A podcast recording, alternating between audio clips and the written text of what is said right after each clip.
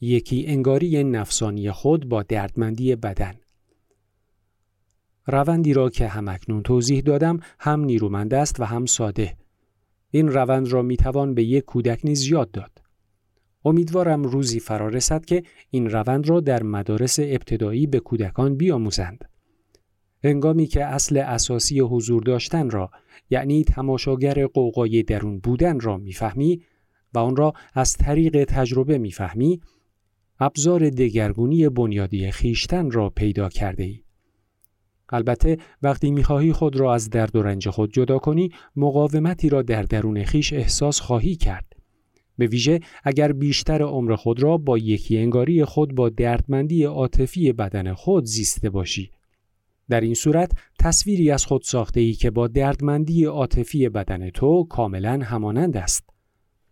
بدین معنا که از دردمندی بدن خیش یک خود ناشاد ساخته ای و باور کرده ای که این داستان ساخته و پرداخته ذهن واقعا خود تو هستی. بنابراین ترس ناخودآگاه از دست دادن هویتت مقاومتی شدید را نشان می دهد و مانع آن می شود که تو بین خودت و دردمندی بدنت جدایی قایل شوی. به تعبیر دیگر تو ترجیح می دهی خیشتن ناشاد اما آشنای خود باشی تا اینکه بخواهی خطر کنی و برای دیدار با خیشتن خیش به اقلیم ناشناخته گام بگذاری. اگر این نکته شامل حال تو می شود مقاومت درون خیش را مشاهده کن. وابستگی خود را به درد و رنج خیش ببین. کاملا هوشیار باش. ببین چگونه از ناشادی خود خورسند می‌شوی.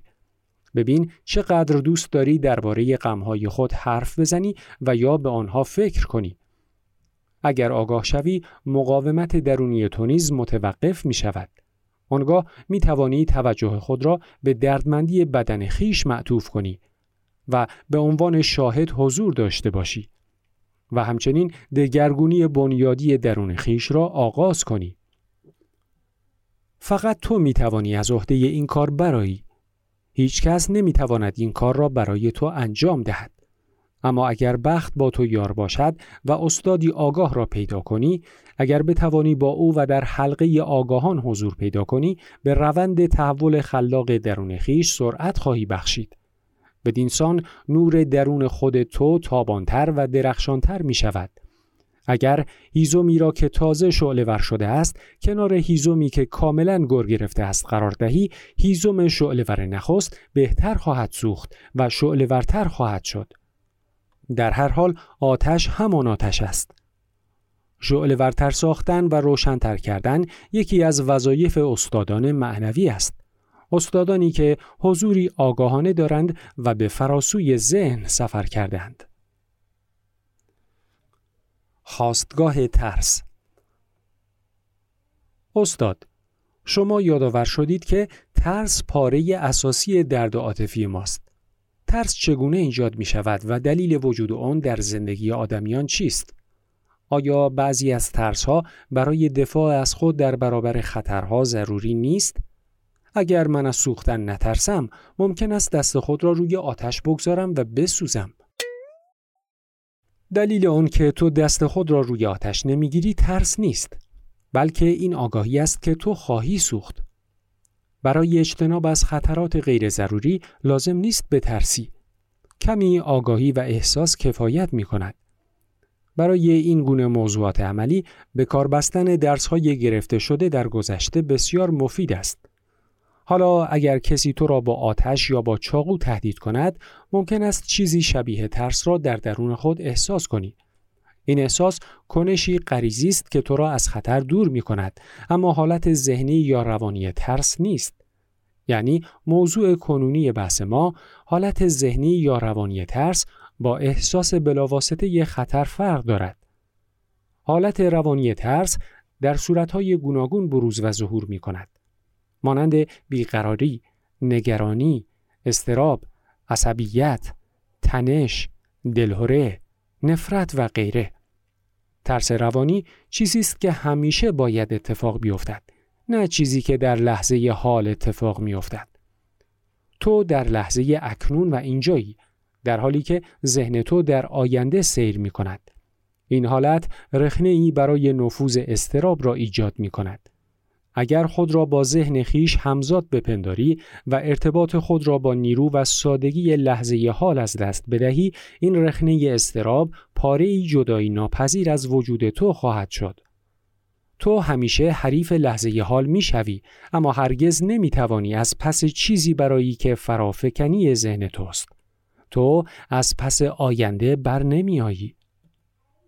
به علاوه تا موقعی که خود را با ذهن خیش یکی می انگاری نفس است که زندگی تو را اداره می کند.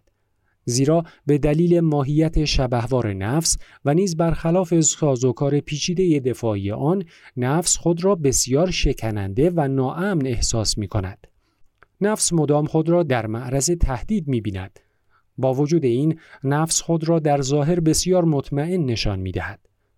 گفتم که یک احساس واکنش بدن تو نسبت به ذهن توست.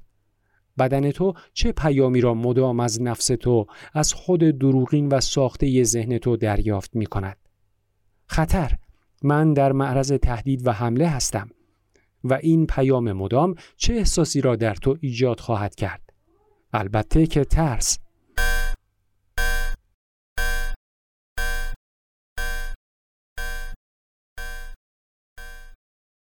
هنگامی که حساب خود را از ذهن خود جدا می کنی این که بر حق باشی یا نه هیچ ربطی به احساس کردن خیشتن حقیقیت ندارد.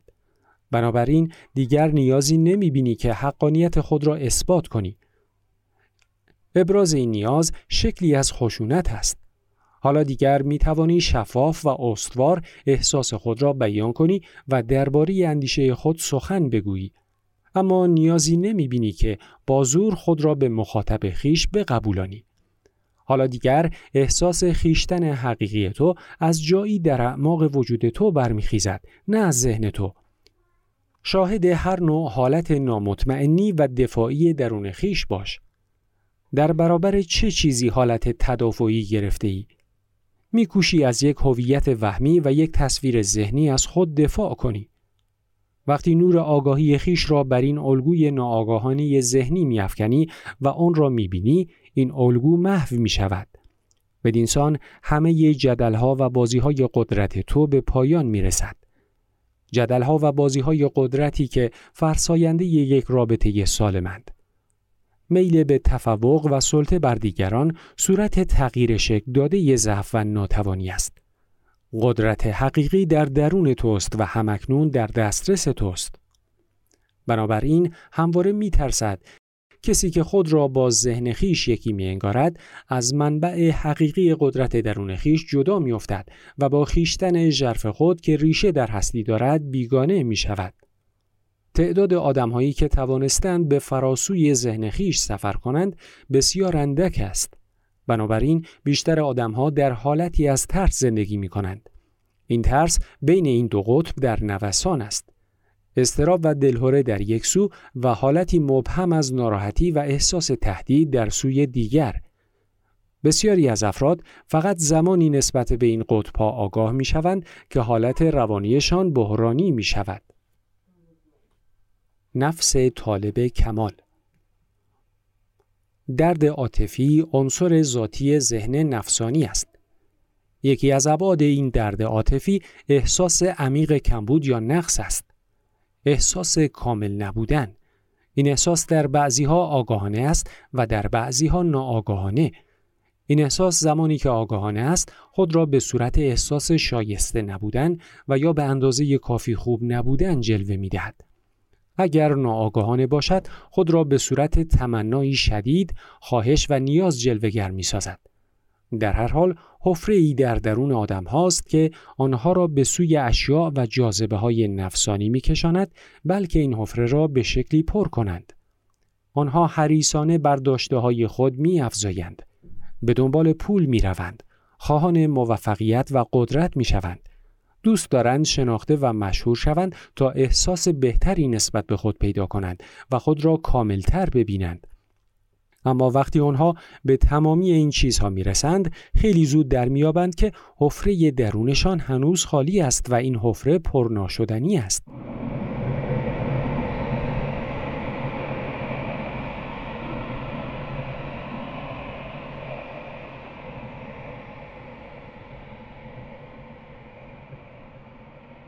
آنگاه گرفتاری آغاز می شود زیرا آنها دیگر نمی توانند خود را گول بزنند. البته سعی می کنند خود را گول بزنند اما گرفتاری خود را چند برابر می کنند